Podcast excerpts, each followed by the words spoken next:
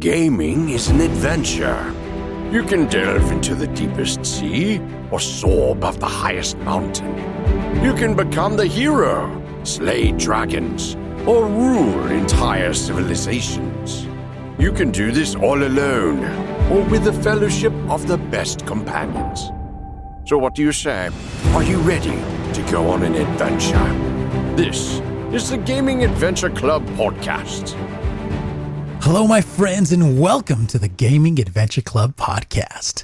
This week, we are talking about Stadia founders being left out in the cold, Blizzard leaking all kinds of stuff, Bethesda pulling an Activision, and the Outer Worlds is totally out of this world. But first, I am Manny G once again, and I am joined, as always, by TX Andy Man. What is up, my dude?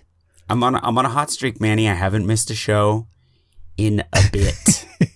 In a I bit. know, man. You are you are so faithful. I was I late- set my wa- yes. I was late to the party today, though. Just- Before you say you can say your bit. watch. I was literally gonna say that, but yeah, hey, man, you can't control that Apple computer. When it wants to update, it's gonna update. this is the second time it's done that when we're Yeah. recording. Like I walk in here and it's like updating. What?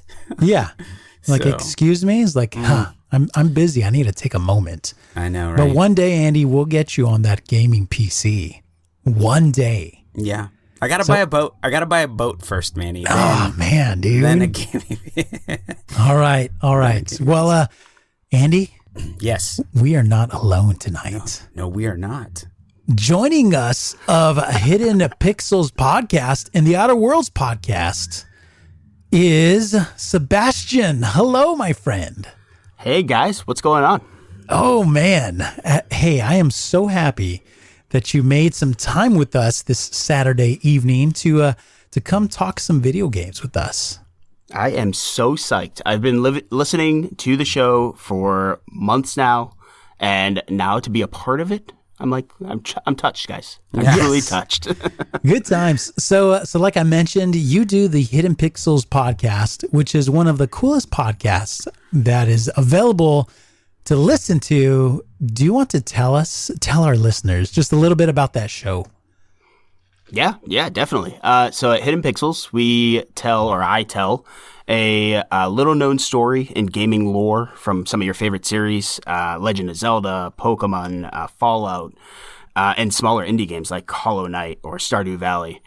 And I tell it in kind of a narrative tale. Uh, it's almost like a bedtime story where you could listen to it and just chill out and hear a good story that you might have missed when you were playing the game. It's those stories that are kind of like in the far out corners or hidden in the lore that you might not know about the character.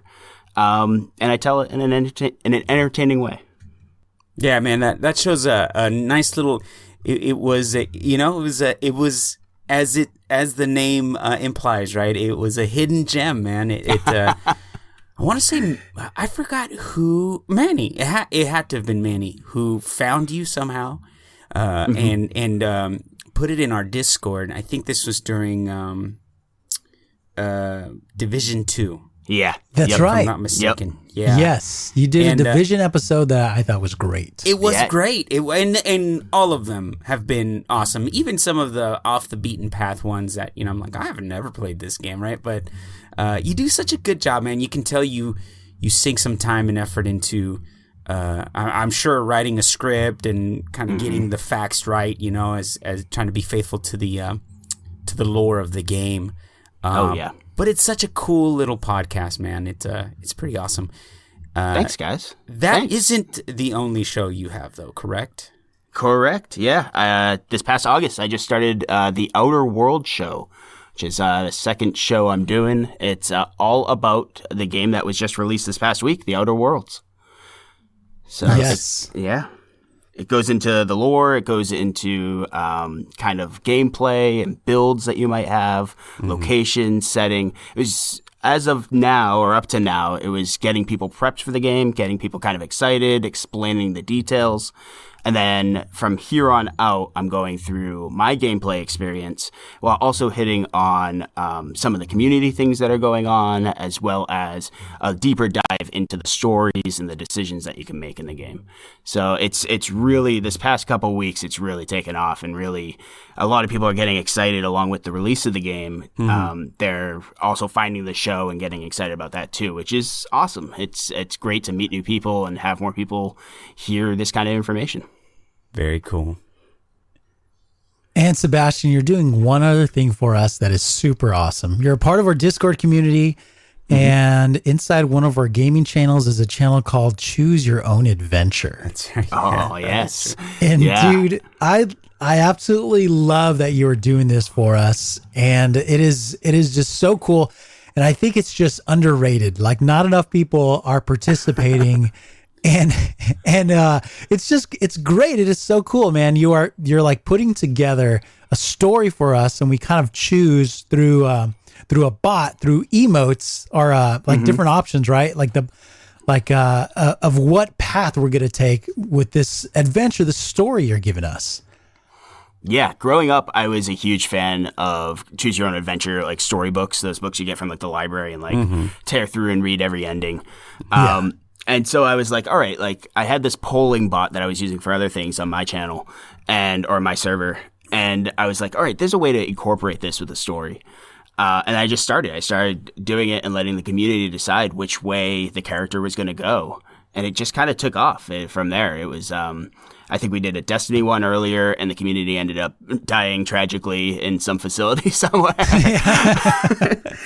yes, uh, yes now we're on the, the Legend of Zelda, and we're making some progress there. We're getting getting that Triforce. So yeah, it's it's really exciting. I just it's I found that I wanted to do something for um, for the different communities that I'm a part of, and like try to give back and give something entertaining when there's not with. Uh, besides the chatting, besides the discussions, like let's do something else fun. Then we can all get together and try to like make decisions and be entertained by that.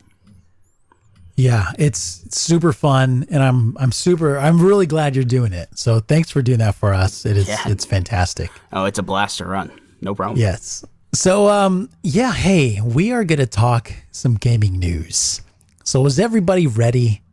I hope I hope you're all sitting down because this yes, is about sir? to get crazy. Oh, yeah, let's do it. well, we have some quick stories up front, and the first one is that The Last of Us Two is being delayed until May 29th, 2020. Mm. That's pretty crazy. Yeah. Yeah, no, but it's good though. I think, yep. for, especially for a game like that, um, just give it to us when it's ready, you know, because those those games, man, that game in particular, yeah, so good the 1st time mm-hmm. around, um, and you'd hate for it to fall victim to, you know, sort of the norm here lately, which is, uh, you know, just troublesome uh, launches, we'll call them. Yes. Yeah, and I think it's kind of funny because like the the whole situation around the delay is is just it's it's weird because they announced it. They said, "Hey, we're releasing here." They showed a bunch of stuff, and then real mm-hmm. quick after, they're like, "It has to be delayed." So I don't know if if Sony had to had to first announce the date before they delayed it for financial reasons. Who knows? Mm. Yeah. But I mean, I honestly don't think anybody minds. Like, really, yeah. like for the reasons you guys are saying, it's like just let the game be what it what it's gonna be, whatever time it takes. Let that sucker cook until it's ready. Well, yeah, you sure. see that gamers have been burned so often before, as Andy was saying. Like, it's just the normal reaction that, like, all right, we've seen what happens when you rush it. Don't do it. right. I, I, saw yes. a quote that a, uh, a, a good game or a delayed game can eventually be good, but a rush game is going to be bad forever or something along mm-hmm. those lines. Yeah, so it's right. like, just delay it, just make it good. Yeah. And I think, no, everybody prefers that. And yeah. and uh, moving on here, a studio that could have learned from that, our publisher Ubisoft, they had a, an earnings call and they were extremely disappointed with some of their releases from earlier this year, and um, yeah, really, really, uh, really crazy. So much so that they announced that they're going to delay their entire portfolio of games that were coming up in uh, releasing soon. Watchdog Legions, Rainbow Six Quarantine, Gods and Monsters, like everything is being pushed back till uh, till 2020, 2021 in that time Wow. frame. Jeez. Like that is really crazy. Uh, th- their whole uh, projection as far as like their financials were like th- they had to downgrade how much they were going to be making, and I think the difference was like seven hundred million dollar difference between what they initially forecasted uh, and then this next update with all Maybe- these delays. maybe they knew that was going to be the case, which is why they monetized um, Breakpoint, or is it Break Breakpoint? Breakpoint, the, yes. The Yeah. way they did, you know, it's like we got to make up this money somewhere, guys. Yeah, they uh the the um the president or CEO whatever of Ubisoft just said he was he was pretty pretty disappointed, pretty sad with the results that, as far as the the people the player base receiving the game Breakpoint mm-hmm. and the reviews that it got. But it was all mm-hmm. deserved. oh yeah, So yeah, That thing was microtransaction to death. It was Yeah. broken Yes. up so bad, right? Yes, like yeah, when it be, you know when it first launched, it launches in early access, mm-hmm. um, and but but like we say, that is the real release date, and you get punished if you only pay sixty. oh I know, So right? so when the game is released, it released with all these basically anything you can buy, you can pay extra money for talent points, like eh, weapons. It was crazy. yeah, So That's insane. you know, and so a part of me wants to speculate and say Watchdog Legions, the new Rainbow Six, Gods and Monsters.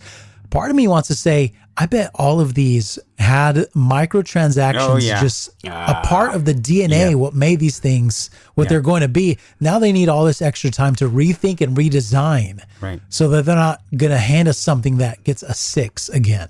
Yep. So That makes a lot of sense. Well, and, and the thing is, I think the the thing is, and, and not to make this conversation longer than it needs to be, but um, the I think when when you monetize, uh, and it you know we've seen it right, uh, uh, we've seen it happen already. Breakpoint is the la- latest example. Where, Yes. You know we're gonna speak on, you know another gem here in a little bit, but um, you know, I think I think when when when you're trying to be so overtly, uh, just greedy, right, and and uh, you know, abusive, Yeah. people are gonna look at your game and they're not gonna look at it through the lens of like the Outer Worlds right now. Oh, Mm-hmm. dude, it's the darling of the community, right? It's Yeah, oh, so yeah. well reviewed. Everybody loves it. It's uh, it, like exceptionally well made. It's what everybody wanted Fallout to be. You know, um, no microtransactions. You know what I mean? So everything, even but even if there are some flaws, right? People are willing to just you know say, uh, yeah, there's this, but you know.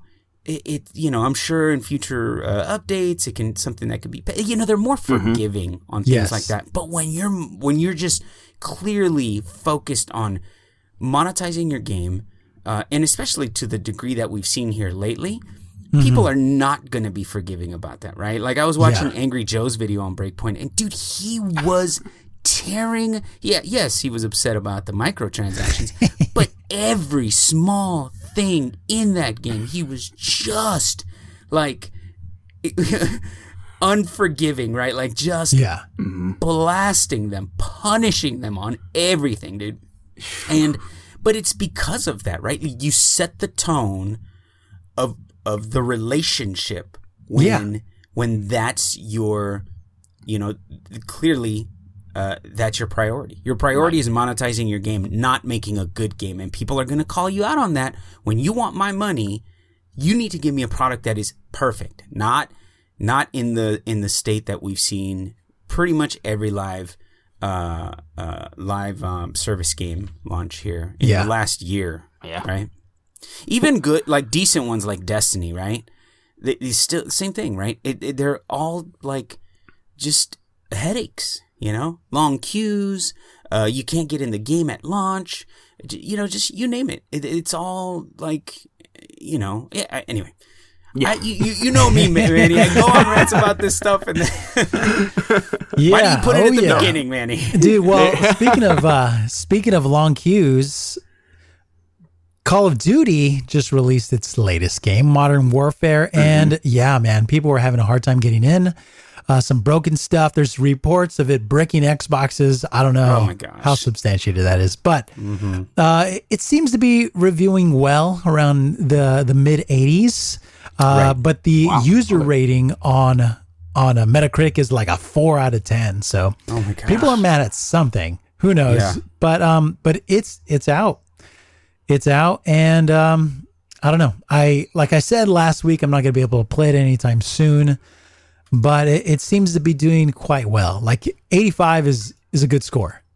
85 is, a, is, Yeah, is pretty good. especially for a yearly franchise like that. If, Exactly. to to know that they're changing it up, they're doing something different, they're improving to try to get that higher score. You see what um, Madden will get year after year if they Mm-hmm. just do the roster update. It's not. they, you need some sort of innovation, and that I think those scores kind of show that they've they've tried to push the envelope a little bit. Yes. Yeah, and another quick story here is uh Shroud. Shroud moves from Twitch to Mixer. He's the second uh, streamer who's been kind of paid by Mixer to move over to their streaming platform. It's just a big move from Microsoft, and they're just really trying to bolster the amount of of quality streamers they have on Mixer Um, you know, Shroud, he's he's uh, he was a professional CS:GO player, uh, Counter Strike player, and he has a huge following because he's he's actually very very good at video games. So I think it's a huge get for Mixer. I kind of thought like after they initially paid for uh, Ninja, that it was going to kind of just fizzle out and stuff. But man, another uh, another swing here from Mixer, trying to trying to make a play at the uh, at the at the numbers here. Do you guys think that this kind of opens the floodgates, or do you think that they're going to have to do this a couple more times before Well, it's it it's kind of really, funny uh, because works? yeah, I I was thinking, well, who else are they going to get? But mm-hmm. I really do think a lot of people they're mm-hmm. just going to follow them over. You know, if they see that consistently, there's thousands and Yeah. thousands of people over there on Mixer now, then they're like, you know what? If I go over to mm-hmm. Mixer, then I have a real chance at being a streamer full time because you know there's there's a lot of people there now and there's not a lot of streamers who are streaming what I do. So I think it's a good opportunity for people to take a look at Mixer uh, seriously as as a rival to Twitch and not just as like you know Microsoft's uh, attempt, right? As a as a serious rival. So I don't know. I think it's I think it's pretty interesting. Now, how's YouTube doing uh, these days? I, you know, I know they they had sort of a, um, you, you know, they have their YouTube gaming uh, service, but then like you hadn't really heard much from Yeah. that. And I think there are a handful of people that stream uh, YouTube. Um, but how's that doing? Is it? Yeah, it's it's weird to me from from like the outside looking in. I never go to YouTube to look for streams to watch like I would if I was going to go to mixer.com because it's like how is this even organized? You know, I'll go to my right. subscriptions and I'll see, you know, at the top people who are streaming now and stuff. But it's like how do I discover people? Like maybe there's even a separate side that I'm not even aware of. I have no idea, but Yeah. I, I just Yeah. don't think that they're doing it as as uh, as well as, as these other guys. Yeah. Yeah, they sure. don't seem like they're on the same level. No, Hmm. not at all. And another story Google, Google Stadia.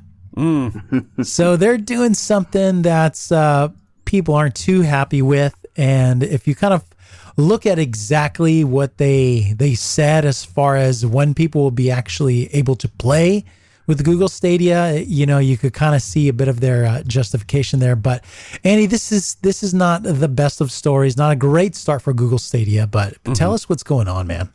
Well, here from The Verge, we've got uh, when Google announced that its Stadia Cloud gaming service would launch November 19th, we thought that meant those who shelled out $130 for a Founders Edition would get to play right away. And when the company announced its uh, it was. Oh, I'm sorry, Manny. My cursor is doing some crazy things here. Stand by. Okay, here we go. uh, and when the company announced it was replacing the sold out Founders Edition with the new Premier Edition earlier today, the question was would Premier Edition buyers get to play on November 19th too? Today, Google tells The Verge that neither set of buyers will necessarily be able to play 9 a.m. Pacific time on November 19th, the moment the sta- that Stadia launches, because Google's shipping uh, out kits in the order they were received, and the new Premier Edition apparently won't have shipped by that date. Google pointed us to its blog post from last week, and sure enough, it technically says that Founders Editions will only quote unquote start arriving on November 19th and that you may that you might only get to play starting at 9 a.m. Pacific that day if you were one of the first gamers who pre-ordered. So there you go, Manny. That sounds awful. You want to play? You want to be the first to play? Order Founders Edition now. Hurry up. Yeah. I said now. Yeah, Yeah. It's crazy. It's it's not great, but I I do understand they want to roll this out slowly. Yeah. They want as much control over this as they possibly mm-hmm. can because if they don't have a successful launch, people will burn it to the ground Yeah. because Yeah. they are already behind. Like mm-hmm. Project xCloud, the beta is out now. A lot of people are playing it, and it's a good experience. So if Stadia doesn't at least match that, they're in trouble. yeah. And all those features that they promised, like, you know, watch a YouTube video, click a button, play the game in seconds, like all these cool things, you know, go from this thing to that thing, from your phone to this to that. There's all these little things that they promised us that kind of made Stadia different and kind of made you think, wow, Stadia might really have something going. None of those features are going to be in or a part of Stadia anytime soon. Right. So they they promise they promise this this uh this whole thing, but but they're just gonna give them out in pieces. So I'm not saying that this is totally bad. And and they're shipping the the consoles out in pieces even. yes, yes, yes. And so I don't think this is totally bad news, but it's not super positive news. But it's to me, it's it's just like, hey, let's let's just take a second here and just watch. Let's just watch and Oh, see what yes. happens. Yeah, absolutely, man. You know how many times do, do, have we seen, dude? Apple, right? Like my iPhone doesn't do the things that it says it it does, like as seamlessly as they make it sound or or look on the commercials. You know what I mean? Yeah. It's like, mm-hmm. Yeah. Yeah, it's such an ambitious plan. You have to be like it, you can't help but be a little bit skeptical as to how they're mm-hmm. going to pull it off. But uh, like you said, you only get one time at a first impression, so it makes sense that they just want to get, have as much control as possible and try to limit the the blowback if something is going wrong, mm-hmm. or the number of consumers that see that. Mm-hmm. Mm-hmm. Yes. So it'll be interesting to kind of watch to see what happens. And I do hope that they succeed because oh, it's more competition and it's and that is all very good. And that you know, there are people who don't have hardware who really want to play a lot of the games that they just can't they don't have access to. Mm-hmm. So I think Stadia mm-hmm. could be the answer for a lot of those people. So mm-hmm. yeah, let's see what happens. definitely. There you go. But next up, Mike Ibarra. He is joining Blizzard Entertainment. This was a this was a shock to me, actually, dude. He's done such a good job over at Xbox. Yes. Yeah, Mike Ibarra, just who is Mike Ibarra? Well, this is from Windows Central. Mike Ibarra has been with Microsoft for the past 20 years, working on Xbox, Xbox 360, and Xbox One software experience. He became the corporate vice president of gaming not too long ago and has been deeply involved with the Xbox Insider program.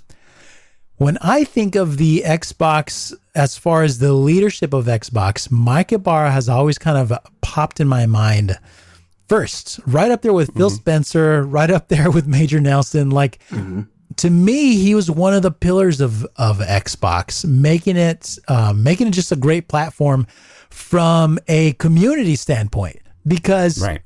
if you don't know who Mike Ibarra is, and if you don't follow uh, follow him on Twitter, then you don't get to see how he interacts with the community every single week. He's always giving out games. He shows up to streams. He like he subscribes to like uh the X1 Bros. They they have a show on Mixer, so he goes in there, he's in chat, he's giving stuff away. He's always looking to be just a a positive uh, person to the community. So I've always liked Mike Ibarra. So he said this on Twitter. He says, I'm very happy to announce I'm joining Blizzard Entertainment as executive vi- vice president and general manager starting 11 4. And he will be at BlizzCon, he said. So uh, he ends this tweet by saying, We will work with all of our energy to serve gamers with an incredible content and experience. I can't wait to be a part of the team. That, I mean, hey, that is as an excellent person to have as as the game manager for all of Blizzard Entertainment. Right. Yeah. Right. And my my concern is with everything that Blizzard is going through right now. You know what I mean? Like Yes. I, I'm sure this is uh, business wise, or not even business wise. Business wise, absolutely, but PR wise, Right. probably a move by them to be like, okay, let's see if we can't sort of appease the masses a little bit by getting a good community guy, someone that everybody's gonna should be excited about. Um, and then you know, hopefully get BlizzCon started on reset, right? Reset sort of everything and try to get people back, uh, back in line. You know what I mean? But oh man, Yeah. it just makes me so nervous for Mike, uh, because you like you said, man, he's he's been good so far, right? And Yes. uh, and uh, man, it, hopefully the hope is that he does the same thing for Blizzard Right. but really like that that's a huge corporation with Mhm. clearly has telegraphed what their you know what their priorities are uh and and how how much can one person do how much will they let him do right how much of a free Yeah. uh you know f- how much free reign how much of a leash will they give him some And it's a that's- that's powerful the hope. position. how about you sebastian what do you think Yeah, go ahead, Yeah. Seb. That's the hope. That's that he has a similar role. He's engaging with the community because that would be, as you're saying, Andy, that's the best that they could have for PR for a company who needs really good PR right now. oh, yeah. So if it would only make sense that they would bring him over to serve in that role. If they bring him over and have him on a tight leash, as you were saying, I, I don't understand the move because you're you're still getting a good guy, a, a good worker, a, a guy recognized in the industry, but you're not letting him do what he's known for to be that engaging guy. So uh, it would only make sense for Blizzard to do that, especially right now. But who knows what, what their decision process is at this point. i know I would venture to guess that this process started before everything went down with It had to have, right? yeah Yeah, I, I really think so because you don't just become the vice president of, of a major game studio in a week, you know, or in two that's weeks. true. Like, so there, there's a good chance the ball was rolling. Mike Ibarra had the opportunity, I'm sure, to rethink his decision. So during all this, after all this, he he said yes. He said, "I'm going to Blizzard." So you know, there's. I, I, I do hope that we're going to see something positive out of this. And I would actually love to see Mike on stage at BlizzCon. Oh boy. Yeah. yeah. Well, it can't. It can't be any. eh, he has to be better than what we got last year. Yeah. Oh, yeah. J. Allen Brack, he's he's the current president of Blizzard Entertainment. He's not very popular because he just doesn't have the same like he replaced Mike Morhaime. Mm. Mike Morhaime is is like people love and adore Mike Morhaime. He was just such such a great like person mm. and a great mm. head of Blizzard and people just loved him and people felt like Mike Morhaime would fight for the player. right. So people just don't feel the same way about J. Allen Brack. He has some big shoes to fill, and like the letter he wrote after the whole um, uh, Blitzchung thing came off as as not necessarily condescending, but kind of like I don't know. It just didn't feel good reading that letter. So I like Mike Ibarra. I do hope he takes a prominent role there. And you know, every company is made up of individuals. And when we see individuals that we like, we start to root for them and and we just want to support them. So, you know, let's let's see what happens. Best of luck to Mike. You wonder, you wonder what could be a better thing for Blizzard right now than having him come on stage and announce Diablo Four. Oh my gosh. like, does that just turn everything around? no.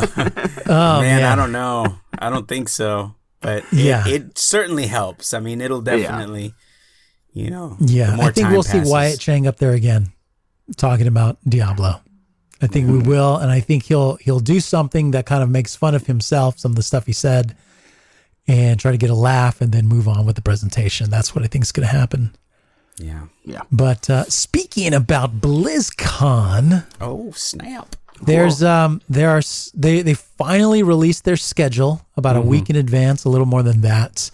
And it was released later than the schedule was released last year for last year's BlizzCon. And what's interesting about this is that there's uh the way it works is that they take over the whole Anaheim Convention Center. It is a huge place, massive place. Places for uh there's places for tons of panels for all of their IPs but there are six panels that are that just say coming soon. There's nothing announced for these these uh these panels here. A lot of them take place on the main stage. So that is a lot of time and a lot of uh, real estate to be talking about stuff that we don't know about yet. So there's a lot of speculation and a lot of really sure bets, I think. And some of them are the next Warcraft expansion. Mm-hmm. Warcraft is hmm. still a huge money maker for Blizzard. People, millions of people are still subscribed to World of Warcraft. So hmm. that is a, a, a something that is you could only almost bet that we're going to see the next expansion. The other things is we've had leaks about Overwatch for a long time, and the Overwatch sequel is finally coming, Overwatch 2. And the other leak is Diablo 4 is going to be announced. Mm-hmm. So, I mean, that still leaves a lot of room for these coming soon panels. You know, Diablo 2 remaster is, is a big rumor as well. So, I don't know. I don't know what we're going to see. We're, uh, we're uh, like a week away. So by the time this comes out, there's it's only going to be five days or so till BlizzCon comes out. So I don't know. Any guesses? Any speculation, guys? Man, you're the Blizzard expert. I Yeah. mean, Diablo Four, right? I think for the for the most part, we're pretty Hmm. much everybody's. I mean, we've been waiting for years for this announcement, know. right? It's like this is Diablo Four is like a year late in our book, right? Like, Oh, at we least, thought yeah. for sure. I, I'll tell you what, man. What what would, what would make me laugh is if he uh they get up there again with you know the whole Diablo announcement sort of like a buzz and then it just again right with some like weak like and we're coming with another character for Yeah. Diablo 3 it's like Yeah. Oh man. That'd be a disaster. I think Yes. it would be so funny if they announced Diablo 2 remaster for your phone. I oh think my that gosh. would really go over oh well. Oh my gosh dude that would blow people's minds. So I don't know. We are going to next week's show is uh recovering BlizzCon. So stay tuned, folks. Oh man. there you go All right. Our next show. Our next, Next show. Our next episode. No, wrong next wrong episode word. No. okay. I need a drink. No, our next story is about Fallout. Fallout 76. Man, this this has been quite a week for for Bethesda. So they announced their whole Bethesda's uh, their whole uh, uh, Fallout First program, where it's going to be a, a subscription service. You can pay twelve dollars and ninety nine cents a month or ninety nine ninety nine a year to have access to these special features. And there are things that people have been asking for. So first of all, before they announced this, they had a post where they said, you know what? We said that all of our microtransactions are going to be cosmetic only. But according to the data and user feedback, You guys are telling us that we need to change that. So we're going to continue to sell when they do that. convenience items in the cash shop. So it's insane. Yes, people were asking, hey, there are grinds in this game that don't need to be there. Please either bring in some some items that can make that easier or change things. They had already promised microtransactions will only be cosmetic. There's no chance on earth that anyone anyone was saying, please put these cosmetic or uh, these uh, microtransactions that focus on making things easier. I want to pay for convenience.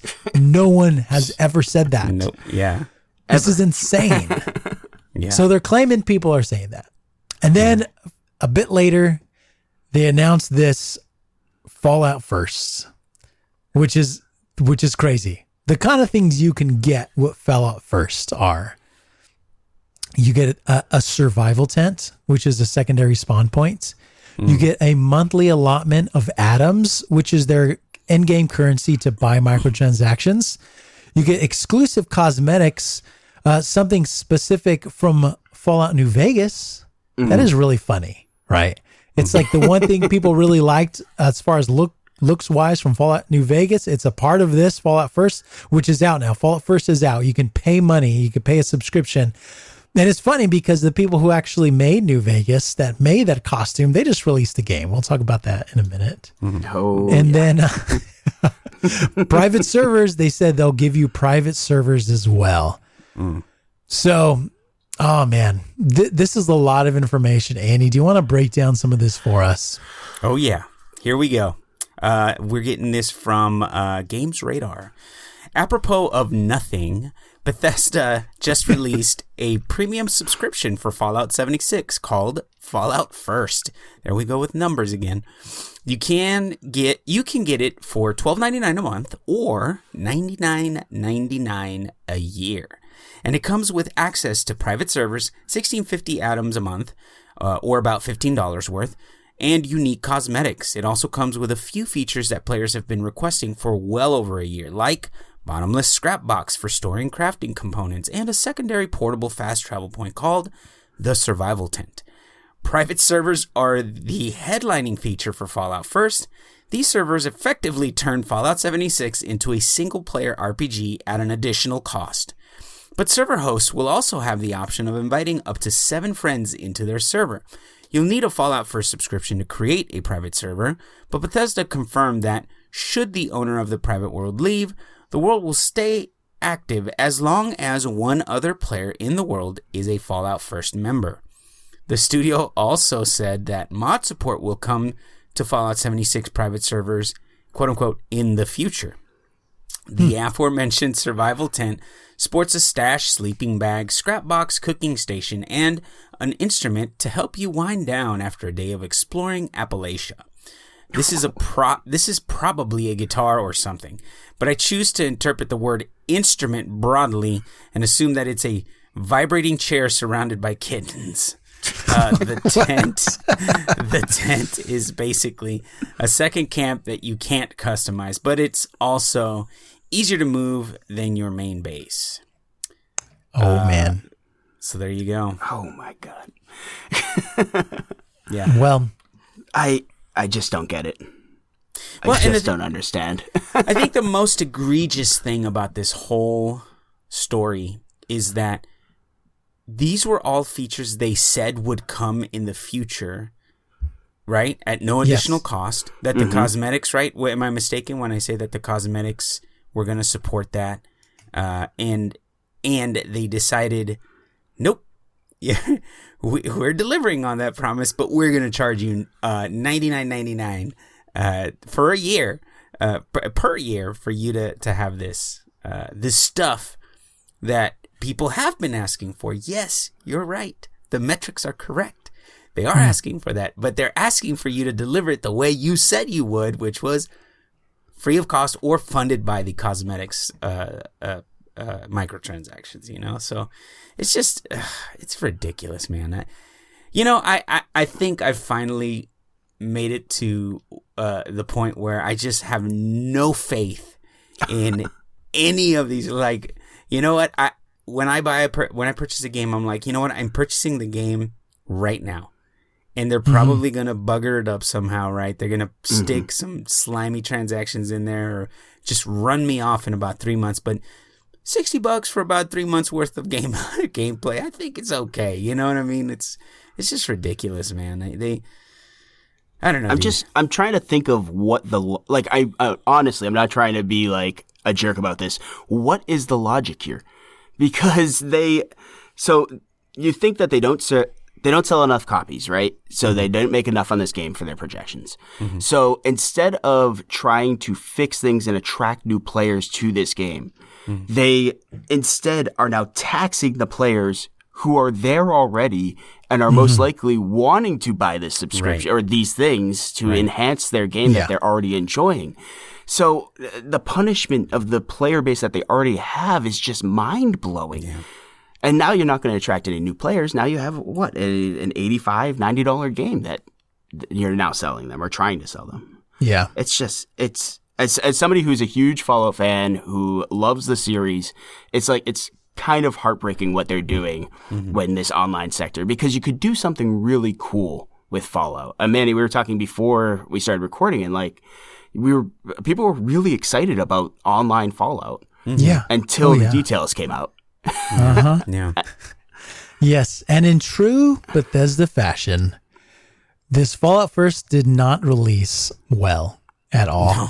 Yeah, that's right. That's so right. what is crazy about this is that people people did put up the money and what they found is that whenever you create a private server, it's not actually a private new instance, just like they said.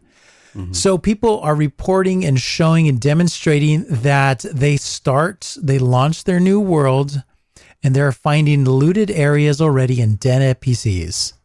Mm. So it is a, a re-rolled or recycled instance, and they're not actually getting a private world, which is mm-hmm. crazy. And also, we we see kind of this reported on by Paul Tassi of Forbes. He also mentions that the whole word private is suspect as well, because anyone on that player's friend list, friends list can enter that world at any time without permission. So it's it's not really private at all. And one of the main features is this scrap box. The scrap box Oh, yeah. is huge. People need it for storage. And yes, it's basically unlimited storage, something they said they couldn't actually accomplish. Well, hey, they'll charge you for it. People are depositing Unless they give them hundred bucks. Yeah. Yeah. People are depositing tons and tons of scrap in here, and guess what? It is eating their stuff. They are losing their items. They have already confirmed. They said yes, this is happening. They first came out and said, um, th- they they said, well, it's just that you can't see the stuff. It's just a UI glitch. It's not. They actually came back and confirmed it's not a glitch. People are losing stuff. They don't know if they can restore oh, all that stuff people put in there. So It's this is bad. Just an additional feature, right? It's not a glitch. Right, yeah. yes, exactly. Yes, the hungry scrap box. This is what you get. You put your hundred dollars in the scrap box, and it disappears. Yes, that's right. Oh, Yes. You, I guess you better put some more money in there. Yeah, So it's it's, just yeah. It's a bit of a disaster. Uh, it's so, So- sad. Yeah. So, you know, if if you're if you're hungry for some of this stuff, it's there for you, but I would I would recommend that you wait until things are fixed. But uh, let's move on to our main topic, guys. We've been talking for a long time. But hey, so excited. I know. Here comes the main topic. The main topic is that Bethesda releases a Fallout collection on October 25th, which includes Fallout, Fallout 2, Fallout Tactics, Fallout 3 Game of the Year Edition, Fallout New Vegas Ultimate Edition, and Fallout 4 Game of the Year. Okay, that's not really the main topic, but it's something that comes out on the exact same day. Imagine the chance of this happening. It is the Outer Worlds. The mm-hmm. Outer Worlds is finally upon us. And boy, oh boy, are we happy. Oh yeah, dude. Sebastian, tell us what are your first initial impressions of this game? How, how are you enjoying yourself? I am loving my time with the Outer Worlds, loving it. I I, I can admit openly that it's not the perfect game. It's mm-hmm. not the best game ever made, but mm-hmm. it is just so fun and so refreshing to jump into a new IP that gets it right and mm-hmm. does everything kind of hits all the marks that they promised you up front. Mm-hmm. Uh, it's funny. The gameplay is engaging. The world is um, it it reels you in and just kind of sinks its teeth into you and holds you there. Yeah, uh, it's it's been awesome. I've been playing it nonstop since release, and it's been so good. I know. You said how long? Uh, how much sleep did you get last night? Oh, none. So last night I actually got I got like five hours last night. On Thursday night when it came out, uh, I played started at midnight. I got three hours or two and a half hours. I think I've put thirty hours into the game already, and we're about oh wow forty eight out. Yeah, yes. from release. That's awesome. Yeah, so, I've been Oh, go for it. So, um, my understanding is that one complete playthrough of the game is is roughly around where you're at. Is that accurate or? I think if you mainline the storyline and just kind of do that hard, you can finish it in between 20, 25 hours. Okay. Um, I've been trying to get as much as I can this first playthrough because my plan is in each playthrough I change up a little bit. Because my plan is in each mm-hmm. playthrough I change up a little mm-hmm. bit and make different decisions. In world I'm trying to see as as much as I can, all the side quests I can, all the characters' decisions. Right. Um, so I think I'm estimating that I have another ten to fifteen hours. Oh, okay. Um, they say that if you try to see a bunch, not maybe not everything, but uh, normal playthrough will probably be about forty to forty five. Okay. Uh, but they said you can also finish it, like I said, as as quick as twenty, maybe even quicker than that. Yeah. Yeah. That's awesome, dude. Yeah. I didn't mean to There's, interrupt. Uh, no, no worries. Yeah, Sebastian, no. There's just there's saying. just so much here. It's uh, it's I've been trying to. Everybody keeps like trying to describe it as a mashup of different games, mm-hmm. and like I, I think it's its own thing. But if I had to do my version of that, it's number one. It reminds me the most of Bioshock. Mm. Um, where you're kind of this new person in a weird setting, weird world, and trying to get your bearings, and everybody's like a little, a little off, a little kooky, a little funny. Mm-hmm. Um, but there's something going on in the world as well. There's something bigger that you're trying to investigate. Uh, it obviously has Fallout vibes, especially New Vegas, because Obsidian made both games, and it's very uh, dialogue heavy and choice heavy, and uh, I guess uh, meaningful consequences is one of the bigger things that that develops throughout the game.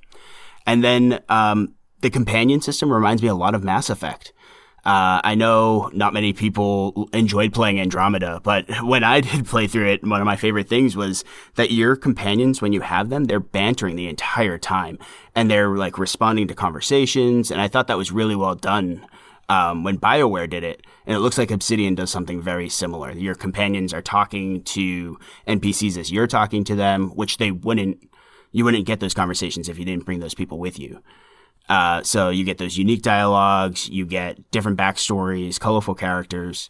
It's really kind of a mix of those three games in the space setting. Mm-hmm.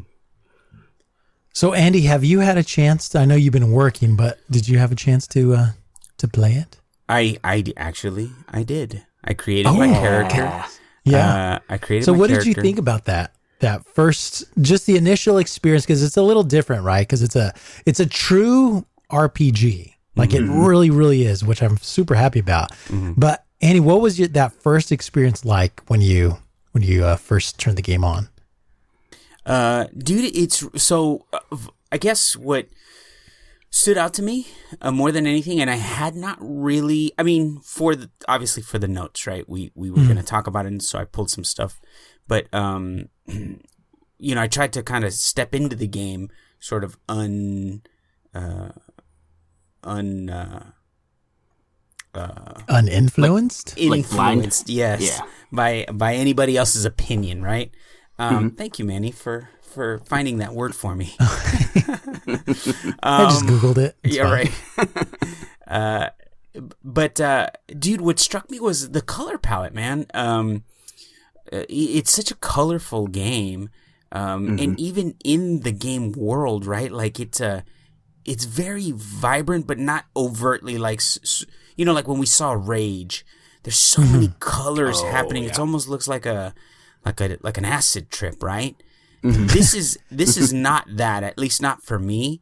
Uh, it's much more subdued, but very pretty, right? Like, um, um, it's uh, it's it's such a colorful world, uh, and I think it really sets the tone for, you know, what you're about to encounter. You know, and and certainly, as Sebastian already said, you know, some of the very early on interactions that I've had, very over the top, right? Um, Oh yeah. it's definitely sort of taking a comedic uh, look. Uh, and and certainly, you know, you can tell there's a, a bit of a message here uh, about consumerism and, and, and all that stuff. But uh, but it's uh, it's so good, man, and it's so well well done. Uh, there there have been some pretty, you know, I was playing with my son, and you know, I, don't want to spoil any of it for anyone out there because I, I think this is definitely one of those games that uh, you need to respect that, right? You just get in there and start playing so that you can. But we had this moment, right, where uh, at the very beginning where you get ejected from the spaceship, right, and then you know you land and and what happens, you know, happens, and me and my son are both like, just kind of like, is that, is, yeah, that's. That's what I think. You know, we were both like, huh, well, okay. but uh, no, man, it's it's uh, it's a lot of fun. I'm not very deep in the game. I think I'm I'm I'm still working through that whole, um, um, y- you know, just basically the tutorial, right? Um, But I'm at the ship where you first get into the sh- the ship and talk to the AI. So it's, it's the very beginning of the game. Um, But uh, but dude, it's it's great. Um, I, I like what I've seen so far, uh, and I can I can definitely tell you this is something that's absolutely going to pull me uh, from Monster Hunter, uh, which you know is something that in, in not even Destiny could do, man. And you know how much we love Destiny, you know. So um, Yeah. yeah, it's gonna be a lot of fun. I like that the game is like it's an adventure, right? It's a true RPG, a role playing game, and it gives you the opportunity to customize your character, to choose different stats, to like you said, like you talked about the companions, to to ha- to play with these NPCs that add character, and they just add just this level of depth that just makes for a more enjoyable experience, and and uh, the writing, the writing is really fun. Like it's super top-notch, exciting. yeah, because you have all these dialogue options and your stats kind of uh, affect what dialogue options you have and how effective they are. So it's it's just a good experience. So i'm i'm really proud of what obsidian has put together here with the outer worlds and it it's it's great. I think it's great. What kind of uh, what kind of build did you guys you guys look at?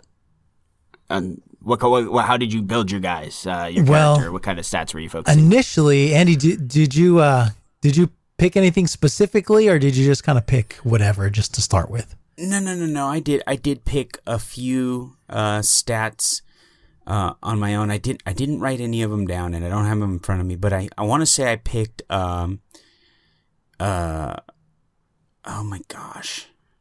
Uh, it, it. I tried to go a little bit uh towards like gaining XP, and uh, and uh, I, I want to say I, I picked uh some some uh attack Uh, yeah, like the strength. strength one. Yeah, Yeah. I picked that. I can't recall exactly the rest of the stuff that I picked, but I do recall saying, you know what, I'm gonna try to lean into this so that I don't feel as uh, squishy at the beginning.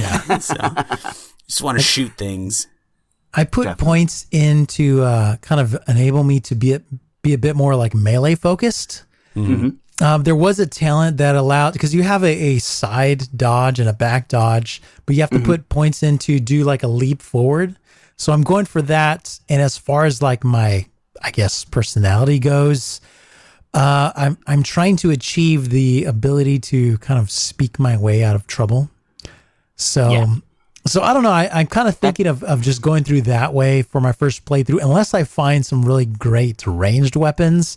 I want to stay melee and I want to try to kind of talk my way through everything. That's uh, uh, you just described pretty much what my build is. I've only put in yeah. I'm I'm on like level. I think my character's level 21 or so, and they um I've only put in skill points in dialogue options and melee. And so you 100% can do it. It's a it's a fun ride do, going that way. nice. Yeah, Yeah. and I, I do love that there's so many options. Um, So yeah, I'm I'm still early on in the game, so I haven't really discovered any of the weapons and stuff. But I know there's a lot of good weapons out in there. Oh yeah. And um, di- have you found anything that have really stood out to you so far? I found so I'm a melee build as well, um, and I found a couple of giant hammers that I'm going around with, and it's it's so fun because my companions are both using guns, they're using long range weapons, Yeah. and I just jump right in the fray. It's like I'm Thor pretty much because my guy's this huge like strong guy wielding a hammer and just wailing on these monsters.